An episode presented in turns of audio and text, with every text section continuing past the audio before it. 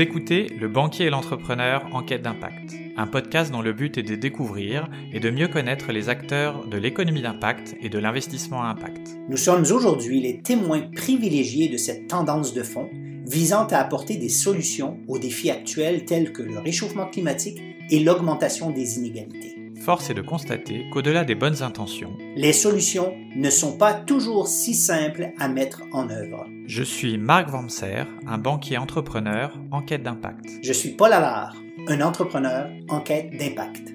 Nous vous proposons de vous joindre à nous pour mener l'enquête en allant à la rencontre de celles et ceux, entrepreneurs, investisseurs ou chercheurs, offrant des réponses concrètes aux défis d'aujourd'hui et de demain. Bienvenue. Bienvenue.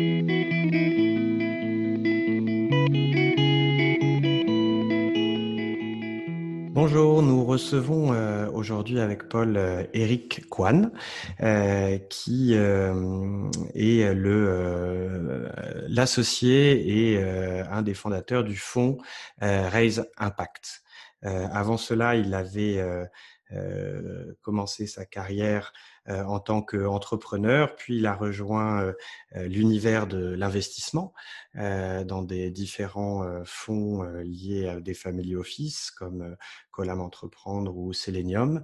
Et dès 2016, il a rajouté à sa casquette d'investisseur la casquette d'investisseur à impact, où il a créé un fonds à impact chez Selenium. Puis enfin, il a rejoint depuis 2019 Raise, cette, cette, l'univers Raise pour créer au sein de cet univers le fonds Impact. bonjour Eric.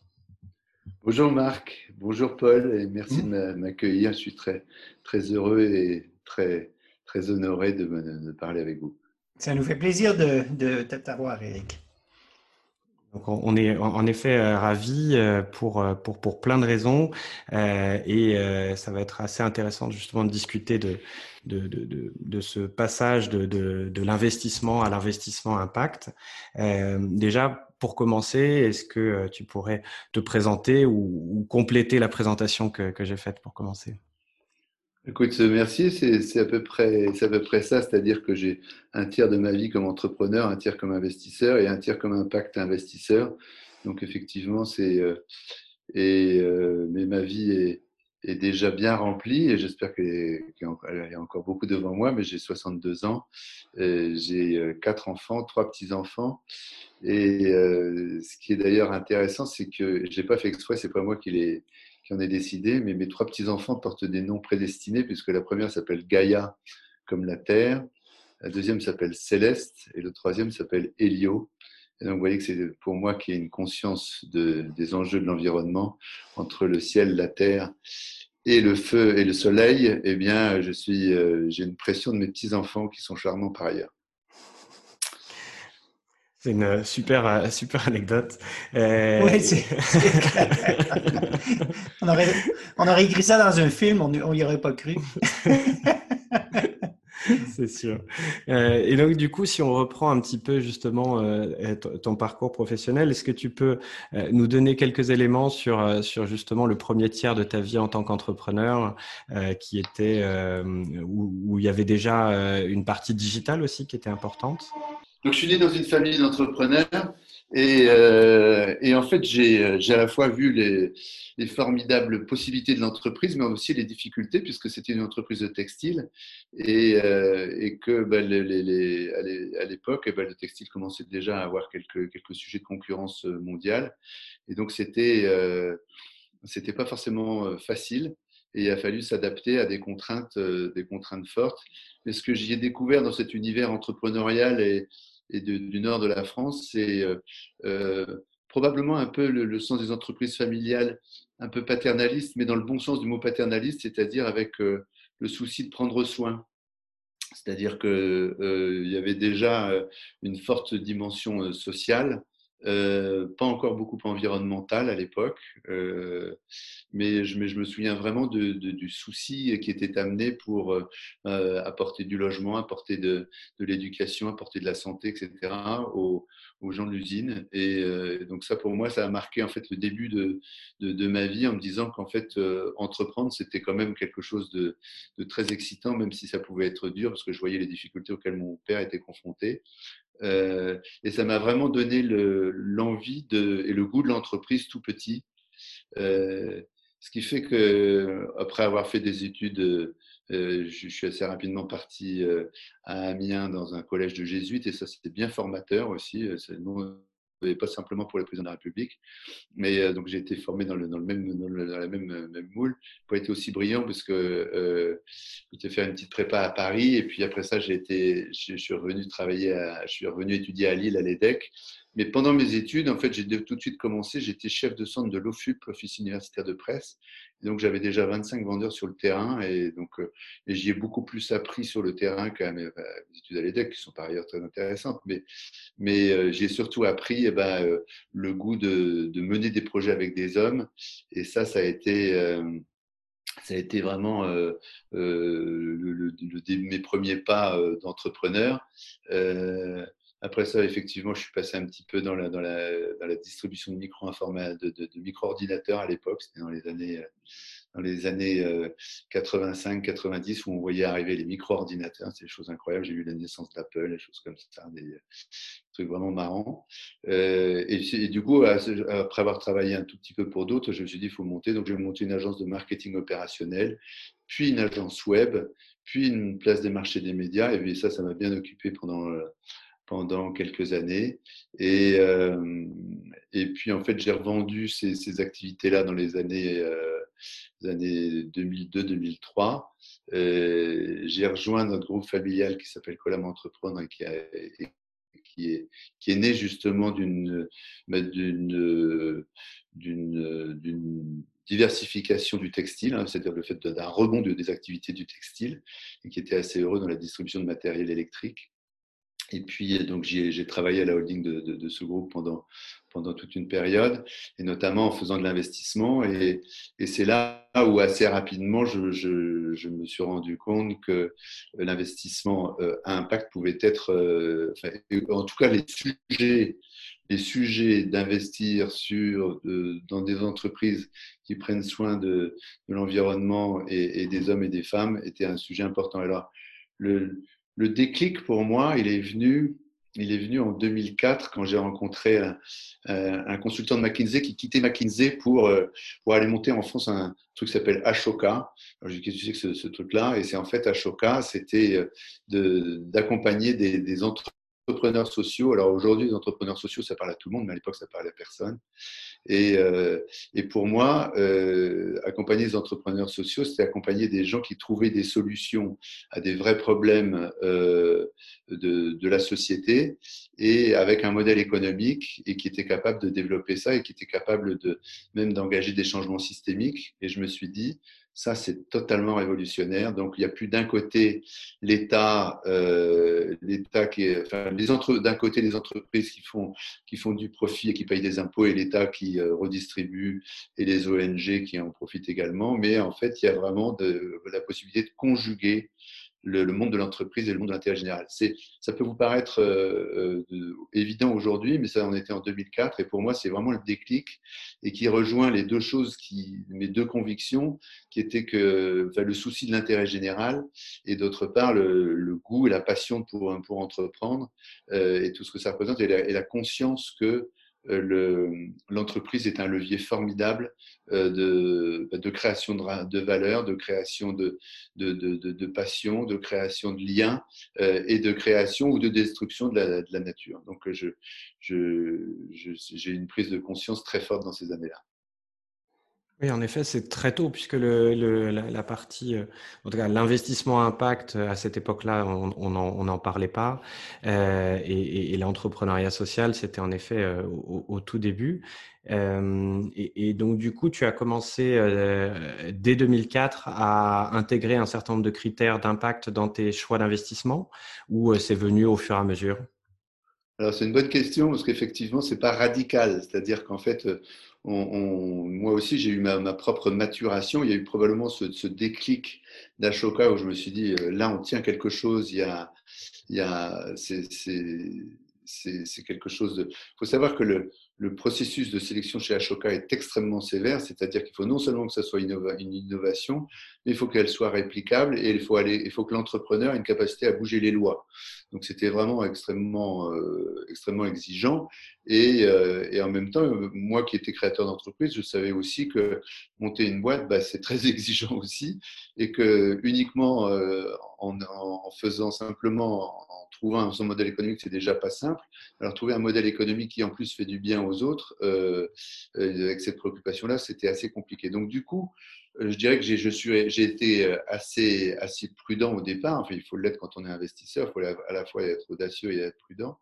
Et, et du coup, j'ai petit à petit pris des, des affaires qu'on maîtrisait bien en essayant de les changer, puis d'autres qui étaient euh, plus euh, early stage, plus innovants, qui étaient plus dans le domaine de l'innovation, notamment une entreprise qui s'appelle Voltalis qui fait de l'effacement électrique. C'était extrêmement, euh, extrêmement audacieux à l'époque où on a investi en 2008. Et c'est simplement maintenant, plusieurs années après, que ça s'est mis à décoller. Mais euh, donc, vous voyez, il y a eu des investissements audacieux, des investissements euh, classiques euh, de, de, part et d'autre pour pouvoir équilibrer un petit peu le, le portefeuille et faire en sorte de ne pas de respecter l'argent de nos actionnaires. Comment, euh, Eric, comment est-ce qu'au début, parce qu'effectivement, ça a été, euh, on, est, en 2021, bientôt 2022, les choses ont évolué, mais à l'époque, euh, les décisions qui étaient prises, le processus décisionnel par rapport aux données que vous aviez et vos, thèses d'investissement qui étaient et qui regardaient l'aspect financier et l'aspect des impacts socio-environnementaux, quels étaient vos, vos, modèles ou vos grilles de décision à l'époque? Alors nous, on, était, euh, on avait euh, des, des, règles qui étaient assez claires, qui étaient de dire qu'on ne voulait pas aller sur des métiers trop capitalistiques, trop capital intensives, euh, qu'on voulait accompagner des entrepreneurs, ça c'est très important, c'est quelque chose qui nous, qui nous relie à la Banque Wormser, mais c'est-à-dire vraiment dans cette capacité d'accompagner des entrepreneurs à, à, grandir et en étant euh, minoritaire actif ou euh, majoritaire, mais en s'impliquant vraiment, c'est-à-dire en étant vraiment dans une dynamique de, de se dire qu'on n'allait pas être un, actionnaire dormant, mais un actionnaire contributeur et, et voire un actionnaire majoritaire. Et, euh, et donc, on, on, a eu des, des critères qui étaient, qui étaient de, de, connaître, connaître le métier où on était, ou euh, ou à ce moment-là, effectivement, voilà. Donc, on a choisi les métiers de la distribution parce qu'on était proche des métiers de, la distribution professionnelle et le métier de, l'électricité parce qu'on connaissait également ce métier-là. Et, les, aspects d'impact, comment vous les filtreriez Quels étaient vos critères sur les aspects d'impact euh, Alors à l'époque, à l'époque, je te vois venir avec tes questions sur les critères d'impact et la mesure d'impact. À l'époque, en fait, c'était pas encore du tout, du tout euh, dans la culture. C'est-à-dire que c'était du domaine de l'intuition. Hein, c'est-à-dire quand on a investi dans cette société d'effacement électrique, on savait que c'était mieux de, décréter les pointes électriques, ça permettait de pas lancer des, des centrales thermiques euh, polluantes euh, et donc, euh, le fait d'effacer la consommation, c'était créateur d'économie. De, et la meilleure économie d'énergie, c'est l'énergie qu'on ne dépense pas. Euh, et donc, du coup, je dirais qu'on le regardait d'une manière empirique, mais à aucun moment on s'est posé les questions qu'on se pose aujourd'hui qui, euh, qui sont, euh, eh bien, euh, quelles sont les tonnes de, de, de, CO2 qu'on a évitées, quels sont les, les mégawattheures qui sont disponibles, quels sont ceux qu'on a. Donc, on n'était on, on pas du tout dans une approche comme ça à l'époque. Hein, je parle, ça c'était en 2008-2010. Et petit à petit, il y a eu cette prise de conscience qu'il n'y a pas de progrès sans mesure et que si on est exigeant dans, dans la poursuite du business euh, sur les aspects euh, ben, chiffre d'affaires, rentabilité, capitaux employés, retour sur les capitaux, etc., il fallait se, se mettre en place aussi des, des, des mesures extra-financières. Mais je dois dire que dans, dans mon, ma précédente vie dans, dans, le family office dans lequel j'investissais, on n'en était pas du tout, du tout encore aux mesures d'impact. Hein. C'était encore un domaine intuitif, mmh, mmh. encore réaliste. Et après ça, moi, tu as dit tout à l'heure, Marc, euh, effectivement, à partir de 2016, j'ai commencé à être un social et environmental business angel, donc à, prendre mes, mes, mes propres deniers pour créer un petit fonds d'impact personnel. Et là encore, j'ai investi plutôt sur des hommes et sur des projets qui me semblaient euh, apporter des ruptures euh, technologiques ou des ruptures systémiques et qui apportaient des, solutions euh, à grande échelle. mais j'ai pas forcément, je n'étais pas encore dans la mesure de l'impact. Et et je dois dire, euh, Paul, tu m'as, tu m'as bien aidé aussi à faire prendre conscience des choses à l'époque, puisque ça fait trois ans qu'on se, qu'on, se connaît. Euh, et je pense qu'on est tous en train d'apprendre les uns des autres que, comme pour les sportifs, euh, si on ne mesure pas, on ne progresse pas. On n'a jamais vu un sportif ne pas se mesurer ni son temps, ni sa hauteur, ni, ni ses performances. Mmh, mmh, mmh. Et donc, c'est devenu. Donc aujourd'hui, la, la, mesure de la performance extra-financière, c'est en train de s'installer, mais, et c'est encore relativement nouveau et encore empirique dans les dans, les méthodes. Non, donc, si j'entends, puis Marc, c'est assez interpellant, les choses vont vite parce que si déjà 2010, euh, c'était sur la base d'intuition, de gros bon sens, euh, et aujourd'hui, on est 10 ans plus tard ou 11 euh, ans plus tard, puis là, maintenant, on est sur des points de mesure très spécifiques. Donc, en 10 ans, en 12 ans, on a fait un progrès de fou, quoi. C'est quand même, fait un énorme progrès à ce niveau-là. Tu ne trouverais pas, toi, Eric, c'est quand même un constat qui est encourageant, non? Oui, mais en fait, le constat, il est euh, à la hauteur, enfin, cette prise de conscience sur l'importance de la mesure, elle est liée à la prise de conscience sur les enjeux et les menaces environnementales et sociales qu'on a mmh. devant nous. C'est-à-dire que euh, moi, je le vois bien, aujourd'hui, plus personne ne, ne, nie qu'il y a un réchauffement climatique. Il suffit de, il suffit de regarder et d'ouvrir son journal ou d'ouvrir sa fenêtre. Quoi, hein. euh, donc, et, pareil, plus personne ne nie la disparition de la biodiversité, plus personne ne, ne nie euh, les problématiques migratoires, plus personne ne, nie les inégalités de, sociales. Euh, donc, je dirais que sur ces sujets-là, il y a une prise de conscience qui, là aussi, moi, que je vois progresser à une vitesse euh, forte parce que euh, il y a un moment, il y a les, comme dans la technologie, il y a les early adopters, donc il y a les early believers, dont je pense qu'on fait partie, c'est-à-dire qu'on a vite pris conscience des enjeux environnementaux et sociaux. Puis il y a un moment où ça bascule, c'est-à-dire que les médias basculent, euh, l'ensemble des personnes basculent.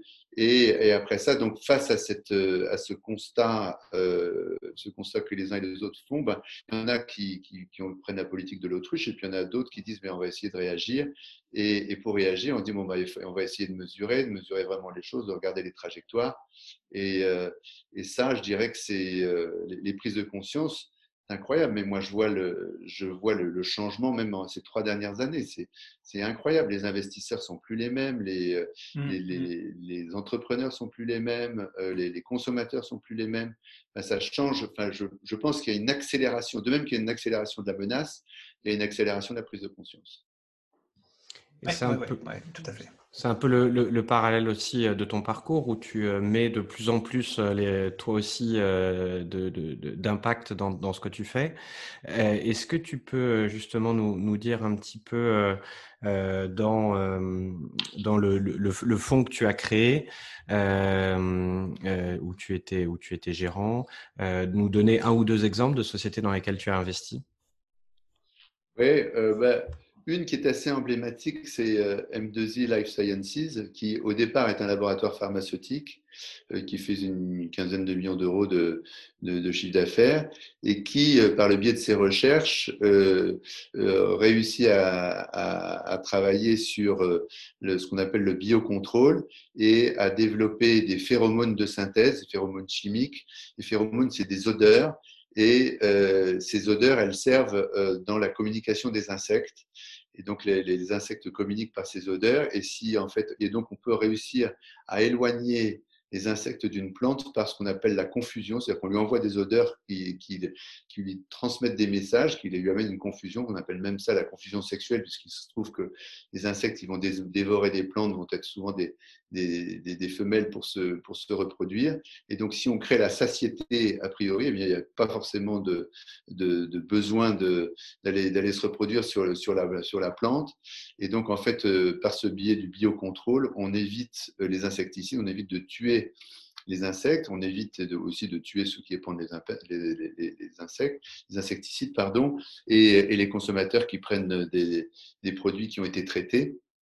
Et donc, cette société, ce laboratoire au départ, euh, qui, trouve cette formule de fabrication de, phéromones de synthèse et aussi l'encapsulation, parce que vous savez, de même qu'on encapsule les, médicaments pour que, la substance active se diffuse dans votre corps, et eh bien de la même manière, on encapsule les odeurs pour qu'elles se diffusent euh, doucement dans les, dans les plantations pour éviter de devoir en remettre tout le temps. Euh, voilà. Et donc, ils ont réussi à craquer cette technologie d'encapsulage des odeurs pour les diffuser.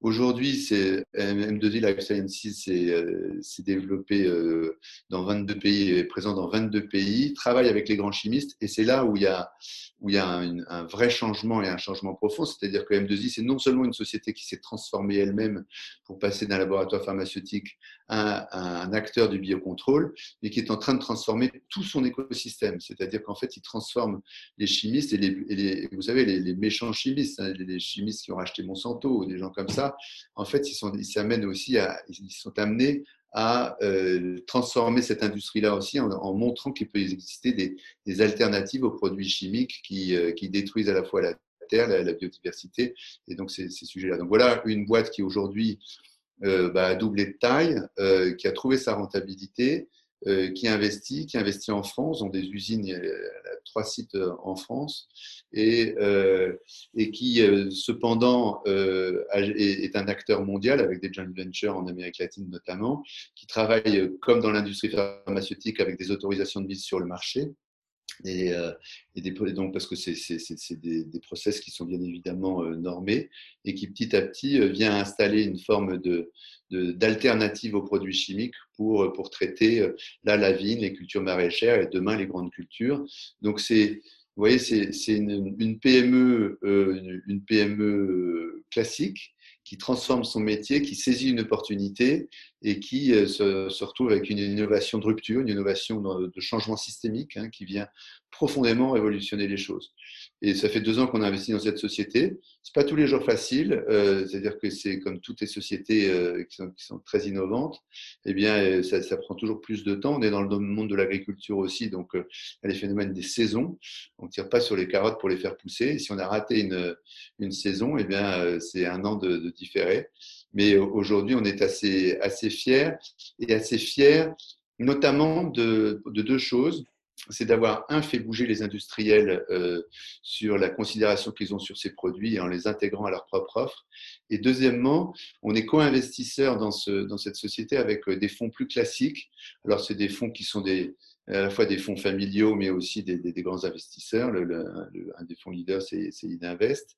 Et, et d'avoir amené notre préoccupation de mesure et de management de l'impact euh, aux côtés de fonds plus classiques et donc, je dirais toute notre approche de, euh, là, des mesures du process industriel, de mesures des, des, matériaux utilisés, de mesures de, des, des déchets euh, de, de, la production, mesures du, du CO2 évité et bien sûr les, les, tonnes d'insecticides évitées, euh, bien évidemment. Toutes, tous ces aspects de mesures que l'on a mis en place, je dirais que ça amène aussi les autres co-investisseurs à voir aussi l'intérêt et l'importance. Donc, on n'est pas seulement en train de faire bouger les, les des, chimistes, on est en hmm. train de faire les, industriels, mais aussi on fait bouger les gens de notre profession et ça c'est pour nous, enfin, et ils nous aident à bouger aussi, on n'est pas, je on est tous en train d'apprendre comme je le disais tout à l'heure. Et, pour, euh, c'est un super, euh, super, euh, super exemple, M, M, 21 Et, M2. pour, comment ça, M2, M2I. M2I. M2I, M2I. J'ai pris M21, M2I. Mais, euh, pour, vous, chez Raise Impact, quel serait, d'après vous, euh, l'impact euh, ou les deux impacts que vous visez à moyen et à long terme pour une société comme, comme M2I, qui, qui, qui, qui, qui, dure, perdure dans le temps et, quels seraient les deux premiers? Parce qu'il y, en a une, il y en a plusieurs, comme euh, tu viens de les citer, mais quels seraient les deux principaux euh, pour M2I? Alors, en fait, le premier, il est, euh, on a aidé le manager à, en prendre conscience. Euh, c'est les tonnes d'insecticides euh, évitées. C'est-à-dire qu'en fait, on s'est dit finalement, c'est, ce que ce, sur quoi on cherche à, agir, c'est la, disparition de la biodiversité. Et, on s'est dit bon ben comment comment on peut mesurer ça? On va pas mesurer le pourcentage d'insectes qui ont été tués, etc. Mais, en fait, on s'est dit ben, on va regarder puisqu'on est une alternative, on va voir ce qu'on a, qu'on a. Et donc là, c'est les tonnes d'insecticides évités. Et ensuite, c'est euh, le nombre de. les autorisations de mise sur le marché, c'est insecte par insecte, culture par culture, pays par pays. Donc après ça, on suit ces indicateurs pour dire dans combien de pays on est développé, sur quel type de culture et sur quel type d'insectes. Donc ce n'est pas la même chose sur euh, le mildiou dans la vigne ou sur euh, euh, les cultures maraîchères. Et c'est pas la même chose en Californie et, et dans le sud-ouest. Donc, euh, mmh mmh donc, en fait, donc on en est, pour répondre à ta question, on est non, donc le premier indicateur qui est très parlant, c'est les tonnes d'insecticides évités. Et sinon, après ça, effectivement, c'est des indicateurs de, de nombre de, de, de, produits. Euh, de produits, de, nombre de cultures que, que l'on adresse et le nombre de pays qu'on adresse. Mais ça, tu vois, c'est quelque chose qui a été co-construit avec les managers. C'est-à-dire que notre approche, c'est de faire prendre conscience. Sur M2I, on a, on a regardé, on a fait un, audit à l'entrée, bien évidemment, environnemental et social, hein, vraiment euh, sur tous les aspects ESG. Et, euh, et, donc, on a commencé à voir ce qui se faisait bien, ce qui ne se faisait pas bien, etc. Et après ça, on a essayé de se dire qu'est-ce qui est le plus important. Et c'est avec le, avec le management que l'on a réussi à co-construire ce plan d'action sociale et environnementale, le PAS, et ça, on l'a co-construit avec eux. Nous, on est minoritaires hein, aux côtés des managers. Et euh, ce n'est pas nous qui dirigeons la société, mais par contre, on les a vraiment accompagnés. Et on a réussi à faire en sorte que ces critères euh, extra-financiers soient acceptés par les autres co-investisseurs. Et plus que ça encore, que ça soit aussi mis dans ce qu'on appelle le management package, c'est-à-dire l'intéressement financier des dirigeants qui ont accepté qu'une partie de leur rémunération et de leur relution, hein, de l'attribution des, actions gratuites ou des, des BSPCE, puisse être conditionnée à ces objectifs de, de, de, tonnes d'insecticides évités, de nombre de, nombre de pays, de nombre de, cultures traitées. Euh, on voit que tout ça est très très corrélé au chiffre d'affaires. Hein, c'est-à-dire que, et d'ailleurs, oui, c'est intéressant, c'est-à-dire que on, on, s'aperçoit que sur l'activité d'M2I, on ne prend pas en compte le chiffre d'affaires qui est traité par euh, pour l'aspect pharmaceutique qui, qui perdure. Hein. Ils ont encore leur activité, font toujours une quinzaine de millions d'euros de l'activité pharmaceutique. Ils ont d'ailleurs sorti des médicaments au moment du, du Covid, fait des traitements pour le Covid. Et donc, en fait, ils, sont, ils ont une vraie, encore ce vrai métier-là. Par contre, dans, dans nos, nous, on n'a pas retenu ça pour les critères d'impact parce que euh, parce qu'on a considéré que si on avait mis euh, de l'argent dans cette société, c'était principalement parce que euh, elle adressait cette problématique pour nous extrêmement importante de la disparition de la biodiversité. Super, super exemple. C'est super exemple. Puis, ce que j'aime bien, Marc, je ne sais pas si tu, si, tu euh, ce que tu en penses, mais le fait effectivement que de, de c'est pas seulement un changement systémique dans le secteur euh, d'activité, mais c'est aussi euh, en amont qui touche et qui influence des, co-investisseurs qui, eux, par ailleurs, sont peut-être pour la première fois confrontés à la mesure d'impact ou, ce qu'on appelle la théorie du changement dans le jargon de l'impact qui, est essentiel. Donc ça, c'est super, un super exemple, Eric. Exactement, et ça, ça, m'amène justement une question sur euh, en fait la genèse euh, de Raise Impact, puisque là aussi on parle d'un fonds d'investissement qui euh, était enfin un, un, écosystème de fonds, on va dire, qui travaillait sur plein d'aspects, mais qui n'était pas forcément lié à l'impact. Où là il y a eu la création d'un fonds Impact. Donc, est-ce que tu peux nous raconter déjà comment cet écosystème a décidé de créer ce fonds-là? Quel a été ton rôle? Et, et, quelles ont été les principales peut-être difficultés que, tu as rencontrées sur la création du fonds? Oui, ben, en fait, c'est intéressant parce que comme beaucoup de choses dans la vie, c'est le fruit d'une rencontre.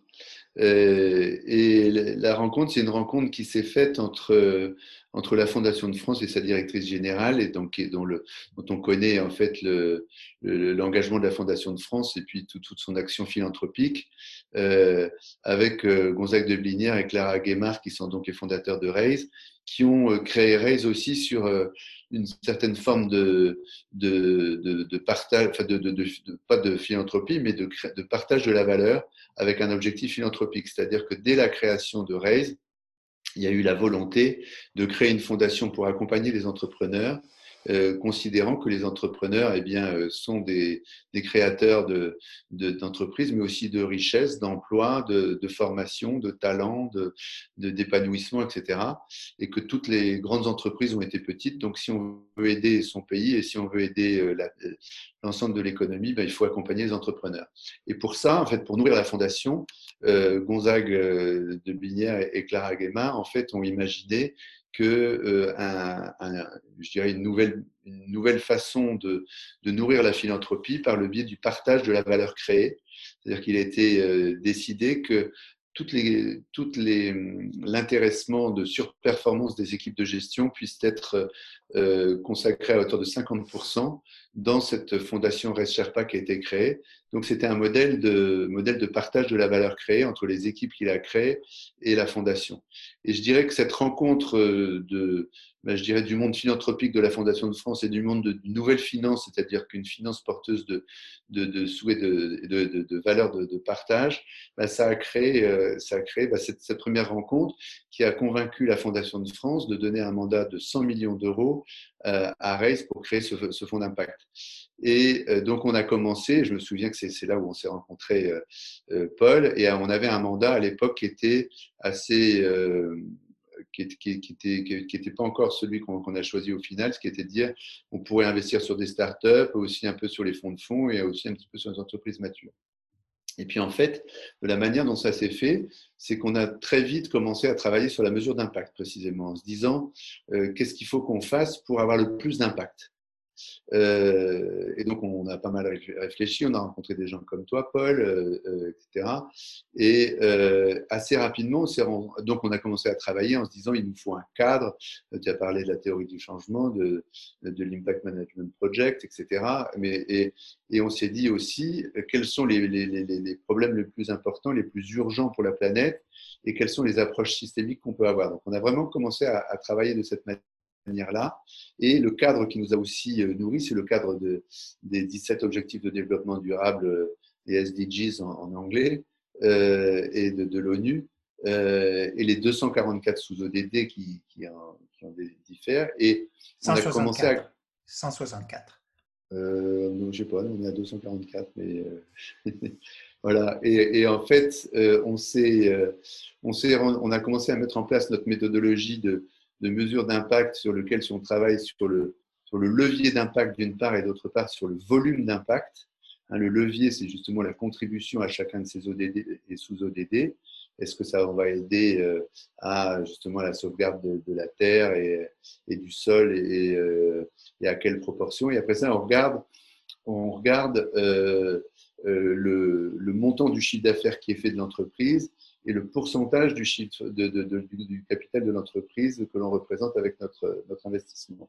Et donc, assez rapidement, avec notre système de mesure, on s'est dit, mais en fait, c'est vrai, euh, on voulait investir sur des, sur des pionniers de, de, de l'impact, sur des, sur des entreprises qui ont été créées, des entreprises à mission, des impact natives ou des euh, mission-driven companies.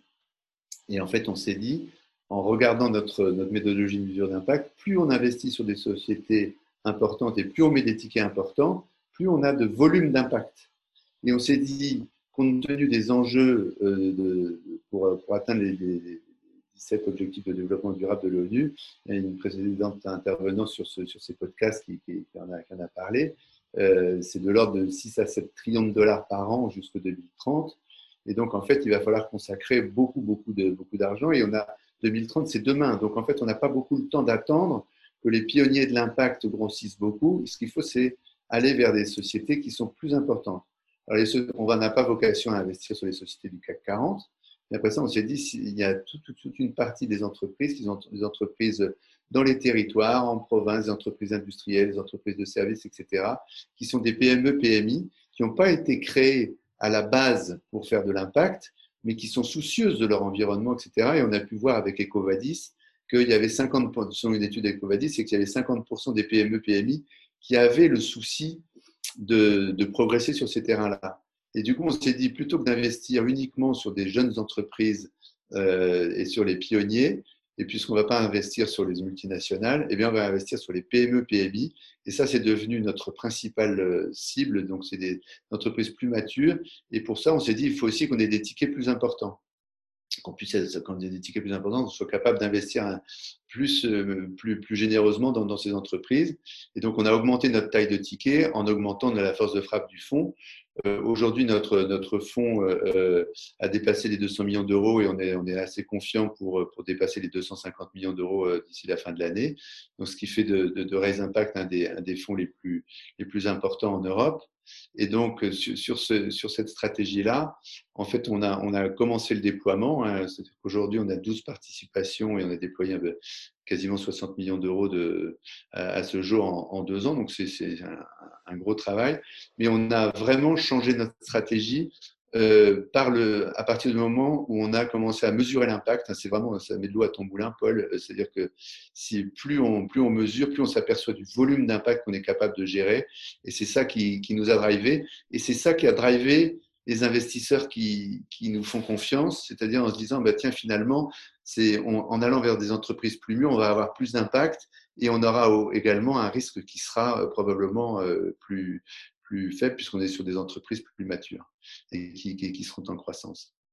Non, c'est hyper intéressant, effectivement, la mesure d'impact qui, qui, qui, est au cœur de votre, votre entreprise. Je, vais, je, vais, je vais aller pousser plus loin. Comment est-ce que tu te, vous vous situez comme fonds d'impact euh, par rapport à tout ce qui est un des, maintenant, si on, veut, on va plus loin, maintenant qu'on a établi des, des, systèmes de mesure, c'est-à-dire l'audit de tiers et la comparabilité et tous les travaux qui se font au niveau de l'EFRAG, au niveau de l'Europe, euh, de l'Europe, au niveau maintenant des FRS, qui fait en sorte qu'un des grands, grands besoins pour, euh, pousser davantage le, changement systémique, c'est une mesure qui permet justement la comparabilité et la transparence des méthodes pour, euh, à l'international. Donc, ça, c'est un peu notre dada. C'est euh, oui, il faut mesurer. En plus, il faut aussi utiliser des, des tiers. De la même manière qu'il n'y a aucun investissement que vous feriez chez Ray s'il n'était pas audité par des tiers au niveau des états financiers de la même manière qu'il faut pouvoir, euh, et en même temps avoir ses méthodes propres à soi, parce que je crois beaucoup à ce que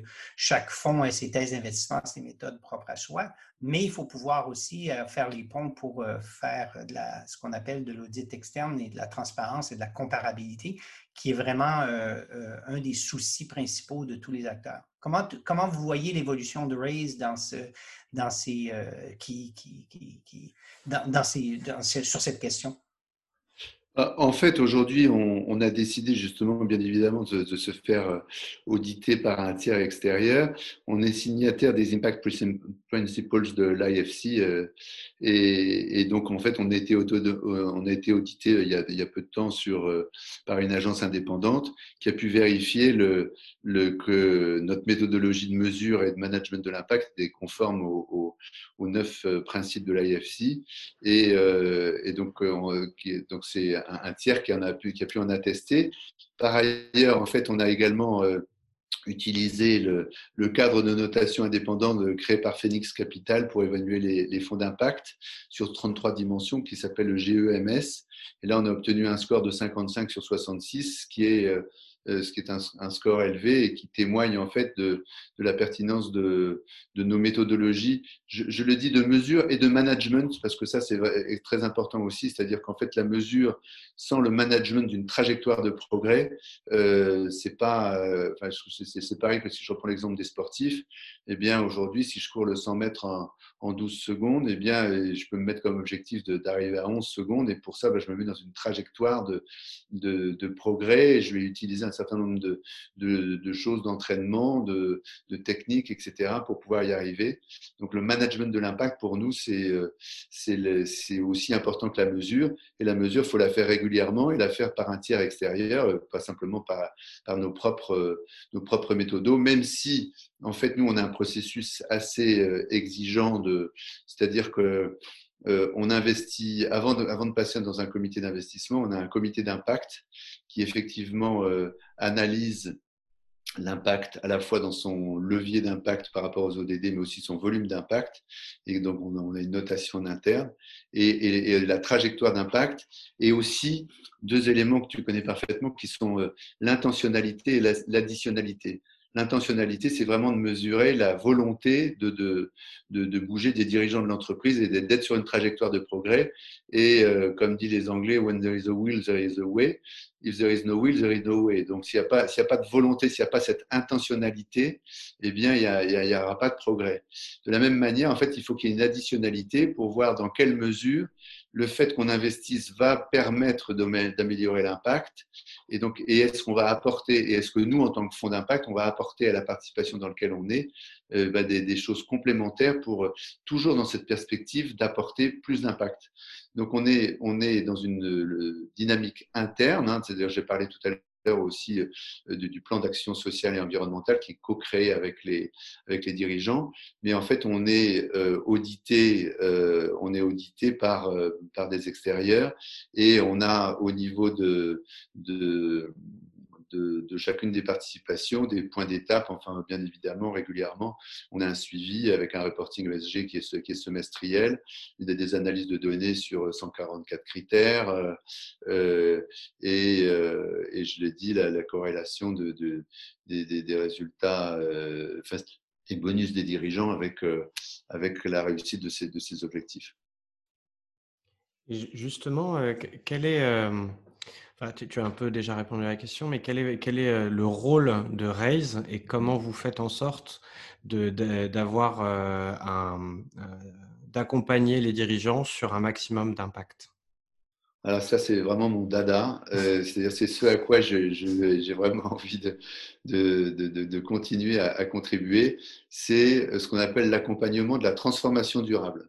C'est-à-dire qu'en fait, Aujourd'hui, on considère que bah, de mesurer, c'est déjà un, accompagnement, enfin de, permettre de, se mesurer, c'est important. Et après ça, c'est de se dire comment on peut vraiment aider les managers et l'entreprise à partir du moment où on a la volonté, l'intentionnalité. Hein, et ça, c'est vraiment s'il n'y a pas d'intentionnalité, je répète, on n'y va pas, on n'investit pas dans la boîte. Et à partir du moment où ils ont cette volonté qu'on a réussi à, qu'on va mesurer d'ailleurs au moment où on, on les, on incentive sur, ces aspects-là, eh bien, on va contribuer au développement de la, société sur ces aspects extra-financiers, comme on le fait sur les aspects financiers. C'est-à-dire de même qu'on va aider euh, à développer le chiffre d'affaires, qu'on va aider à développer euh, euh, des build-up, fait, de la croissance externe. De même, on va, qu'on va regarder sur améliorer la marge, le PNL, les rendements sur les capitaux, tout ce, tout ce que font parfaitement les, les entreprises du, du, private equity. C'est le fait de dire comment on peut aider l'entreprise à progresser. Je l'ai dit, la première chose, c'est de mesurer et de se donner des objectifs. Puis après ça, c'est de se donner des moyens. Alors, on peut aller regarder des choses comme euh, effectivement le CO2 évité, comme euh, les, les, les, tonnes d'insecticides évitées, comme la création d'emplois, la création des emplois pour les plus fragiles, etc. On peut regarder un certain nombre d'indicateurs de ce type-là, mais on peut de temps en temps aller euh, aussi vers des choses plus profondes.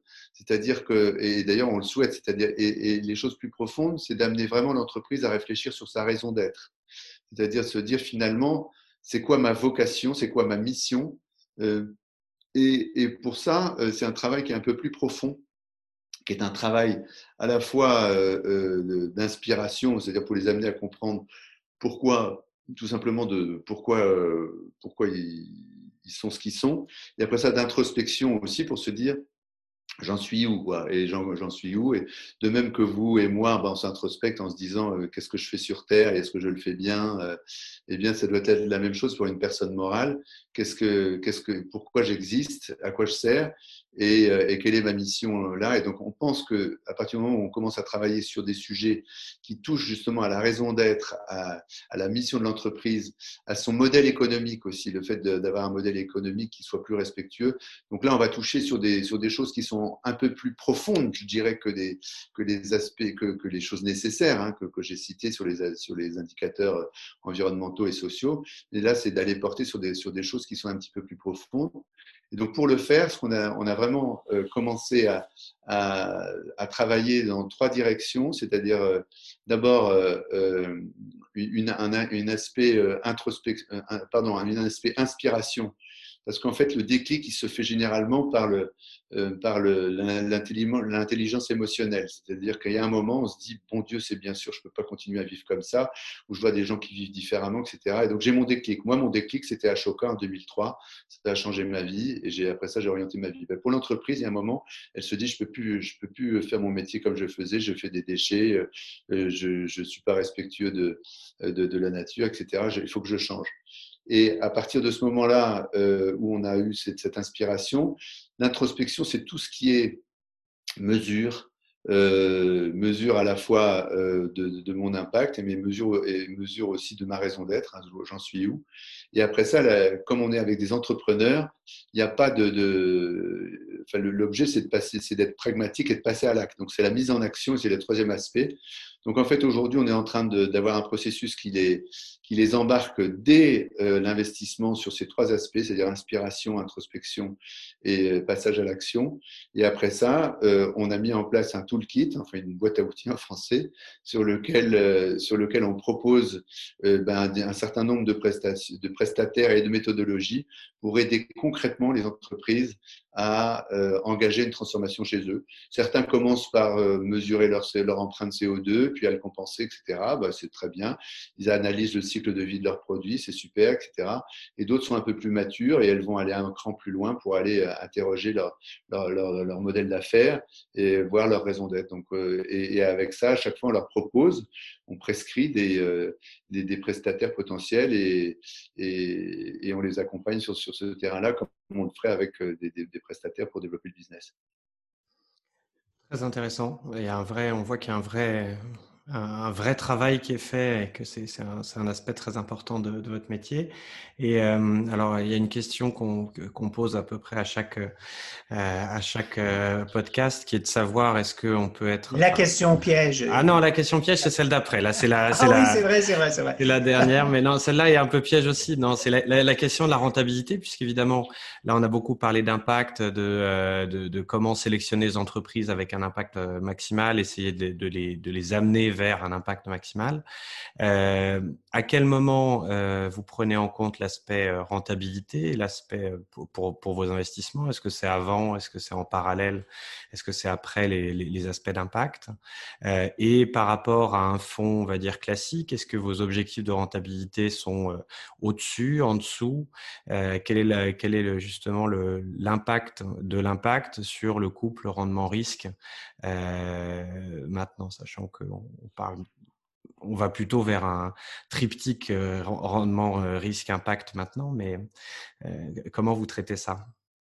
Alors notre notre conviction, c'est que les deux se conjuguent, et ça, en fait, c'est tout l'enjeu. C'est-à-dire que si on arrive à prouver, à démontrer que en prenant en compte ces aspects environnementaux et sociaux, ces créateurs de valeur, je dirais on aura gagné. Donc en fait, la rentabilité, euh, c'est regarder aussi attentivement que, que le, les sujets de mesure et d'impact. C'est-à-dire que c'est, on, on transige pas. En fait, il n'y a pas, quand on dit sustainable development, sustainable, c'est, faut qu'il y ait un modèle. Il faut qu'il y ait un modèle économique. On reste dans un monde libéral dans lequel s'il n'y a pas de modèle économique, il n'y a pas de durabilité. Et donc, du coup, aujourd'hui, on, va, on, va, on a, certes, j'ai dit tout à l'heure, avant notre comité d'investissement, on a un comité d'impact. S'il n'y a pas de trajectoire d'impact, on n'y va pas, même s'il y a une très bonne rentabilité. Mais s'il y a des bonnes perspectives d'impact sans des objectifs de rentabilité, sans la matérialité d'une rentabilité, on n'y va pas non plus. C'est-à-dire qu'on ne fait pas, l'économie de, l'un pour l'autre et, on pense qu'on euh, ne peut pas sacrifier l'un à l'autre. C'est-à-dire que les deux doivent fonctionner ensemble pour que ça soit vraiment durable. J'ai en tête une, une entreprise qui, qui, pour moi, est très emblématique, dont je peux vous donner un rapide exemple. C'est une entreprise de formation dans laquelle on vient d'investir. Euh, et donc là, c'est très intéressant parce que c'est une entreprise de formation pour des personnes plus éloignées de l'emploi, des personnes de milieux sociaux plus défavorisés.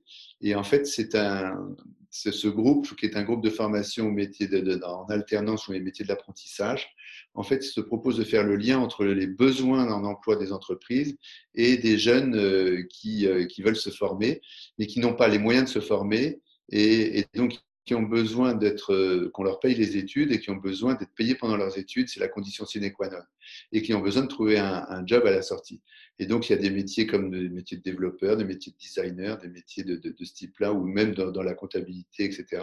Donc, c'est une, une école en alternance euh, qui, et qui, euh, qui euh, configure les formations avec les entreprises pour que vraiment les, jeunes soient formés en fonction de leurs besoins et qu'ils les embauchent à la sortie et qu'ils payent leurs études et, euh, leur salaire pendant ce temps-là. Et donc, en fait, c'est extrêmement vertueux. Aujourd'hui, ils sont à 4300 euh, étudiants par an dans, ce groupe qui est installé sur le, sud-ouest. Et c'est une entreprise qui est rentable. Elle est à la fois très rentable parce que parce qu'elle a un vrai modèle et elle est euh, e-, extrêmement impactante aussi dans le milieu social. Pour nous, c'est, j'en ai pas parlé, mais on a quatre thématiques hein, la transition environnementale, la transition énergétique, euh, l'économie circulaire et euh, l'inclusion sociale qui est un petit peu le, qu'on retrouve dans l'ensemble de nos c'est pas tellement une verticale c'est aussi une transversale et donc aujourd'hui sur cette entreprise qui est dans l'univers social on démontre que on peut conjuguer la rentabilité et l'impact, il y a un fort impact, une forte, rentabilité. Et donc, euh, pour répondre à la question sur les objectifs, il n'y a pas de raison qu'on ne vise pas des rentabilités qui soient, euh, qui soient aussi bonnes que des rentabilités classiques du private equity, sauf qu'en fait, on utilise assez peu l'effet de levier de la dette. Donc, euh, on ne veut pas mettre en difficulté l'entreprise. Ce n'est pas, pas, du LBO avec des, grosses où on, met beaucoup de dettes qui fragilisent l'entreprise. Mais, mais aujourd'hui, on, vise des rendements à deux chiffres, ce qui est quand même, ce qui est quand même euh, un vrai challenge, avec un impact, euh, je dirais aussi euh, significatif, enfin, que l'on doit pouvoir mesurer et manager, comme je l'ai expliqué tout à l'heure. Parfait, en effet. Hyper intéressant comme réponse. Hein? Mm. C'est ce qu'on et si on pouvait prouver effectivement que, que l'impact génère plus de rendement, on va gagner, on, structurellement, systématiquement, on va gagner. Et c'est cette transformation, parce que c'est effectivement, on, voit déjà, nous, avec de, nos, de notre côté, avec les données empiriques et, et pratiques, à moyen et à long terme, déjà, c'est démontré que plus une entreprise se transforme vers l'impact en diminuant ses impacts et en générant dans son modèle d'affaires, on voit qu'il y a une corrélation de rendement financier. Et il faut la pousser davantage et le démontrer dans tous les secteurs, dans tous les, les tailles, euh, dans tous les stades d'investissement. Exactement. Non, mais c'est vrai que c'est aussi l'objectif de, ce podcast, c'est de, prouver euh, la corrélation entre la, rentabilité et, l'impact. Et c'est en faisant, en ayant ce genre de témoignage que ça fonctionne. Donc, on, est ravis. Euh, et donc, du coup, là, il faut, on arrive enfin à cette euh, fameuse question piège. il en fallait. C'était trop facile, Eric. Tout allait bien, quoi. selon toi, non, non, c'est c'est une réflexion. C'est une question qui peut être qui peut être très, très, longue à traiter. Mais l'idée, c'est selon toi, qu'est-ce qu'il faudrait euh, changer ou quels, sont les principaux enjeux pour que justement on ait euh, une prise en compte beaucoup plus large euh, des, des, solutions qui viennent résoudre l'ensemble des problématiques qu'on a évoquées sur l'environnement ou sur la, partie sociale dans les 5 à 10 prochaines années. Ouais. En fait, euh, en fait, je résumerai ça en, deux, phrases. C'est aujourd'hui, c'est finance the, change, c'est notre mission, mais notre mission à cinq ans, c'est change the finance. Euh, et, pour y réussir, eh ben, il faut qu'on réussisse d'abord avec les impacts à, à prouver ce qu'on dit, c'est-à-dire qu'à financer le changement et que ça fonctionne, et à faire la preuve que c'est créateur de valeur. Donc ça, c'est c'est important. Euh, en même temps, après ça, ce qu'on essaye, c'est de convertir euh, tout Raise euh, sur, sur la finance à impact. Et aujourd'hui, Raise, c'est de l'ordre d'un milliard, un milliard et demi d'actifs sous gestion, donc dont 250 pour l'impact. donc, vous voyez qu'il y a encore de, de la marge. et après ça, je dirais que pour moi, euh, la finance va changer, elle va changer parce que les investisseurs le demandent, parce que les entreprises le demandent, parce que les jeunes le demandent. Ils ne vont plus dans des entreprises qui, qui ne prennent pas en compte ces aspects-là. Et donc, en fait, aujourd'hui, une fois que, donc l'objectif c'est vraiment de, faire bouger toute la finance pour, pour adresser ce changement-là. Et je pense que plus, plus généralement, plus, le plus globalement, le, ce qu'on doit réussir à faire, c'est de, travailler ensemble, c'est-à-dire de, faire en sorte que tous les acteurs, et pas simplement les acteurs du financement, et pas simplement les entreprises, mais aussi l'État, euh, mais aussi les ONG, etc. C'est-à-dire qu'on n'a pas, il faut plus euh, opposer ces mondes, il faut les faire travailler ensemble. Et donc, en fait, euh, qu'on puisse travailler vraiment pour un, avec un plaidoyer pour un capitalisme plus responsable, dans lequel, je dirais, tout le monde comprend que l'entreprise, le, c'est pas des vilains exploitants et de la terre et des ressources et des personnes, mais que c'est créateur de valeur. Il faut que tout le monde le comprenne. Et, à partir du moment où, les, médias et les médias et, nos dirigeants comprennent qu'en fait l'entreprise, eh bien, c'est un lieu d'épanouissement, de, création de, valeur, de richesse et de, et, solutions pour l'environnement et pour les personnes. Et c'est pas simplement un des horribles capitalistes. Euh, eh bien, je, pense qu'en fait, on peut faire vraiment bouger, bouger les choses, mais ça veut dire qu'on doit s'y mettre tous ensemble se mobiliser, se mobiliser chacun, chacun et à tous les niveaux là où on est. Parfait, ben merci beaucoup. Euh, c'était euh, très très intéressant de, discuter avec toi.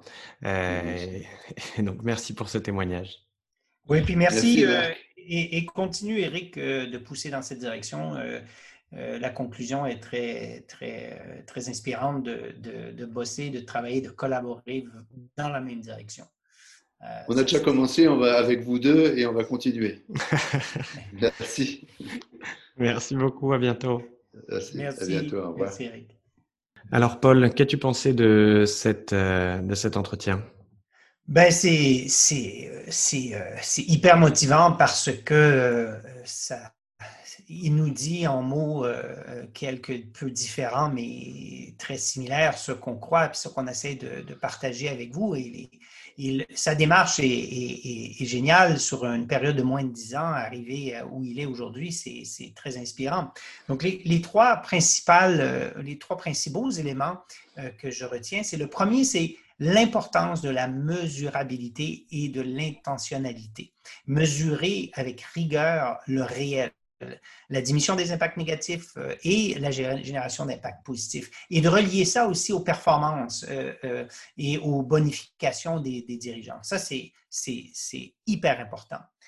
Et le deuxième élément qui, qui va avec le premier, parce que si on mesure bien, si on fait du réel impact, à la question est-ce que on doit, encore là, on, brise la, croyance populaire à savoir que si on vise de l'impact, on va rogner un peu sur les rendements. Non, tout à fait le contraire, en fait. C'est que les deux se conjuguent et puis l'impact, si on atteint l'impact, génère des rendements euh, et un rendement financier qui, qui euh, outreperforme, en fait, qui, surpasse un peu les rendements traditionnels. Ça, c'est hyper important. Puis plus on va avoir de, faits empiriques qui démontrent euh, cette, ce fait-là, plus on verra le troisième élément qu'il nous a partagé qui dit We finance the change to change the finance. Donc, on finance euh, euh, le changement, mais euh, pour changer la finance. Et ça, c'est vraiment les, trois éléments que je retiens qui, me marquent et qui, m'inspirent et qui, qui, font que...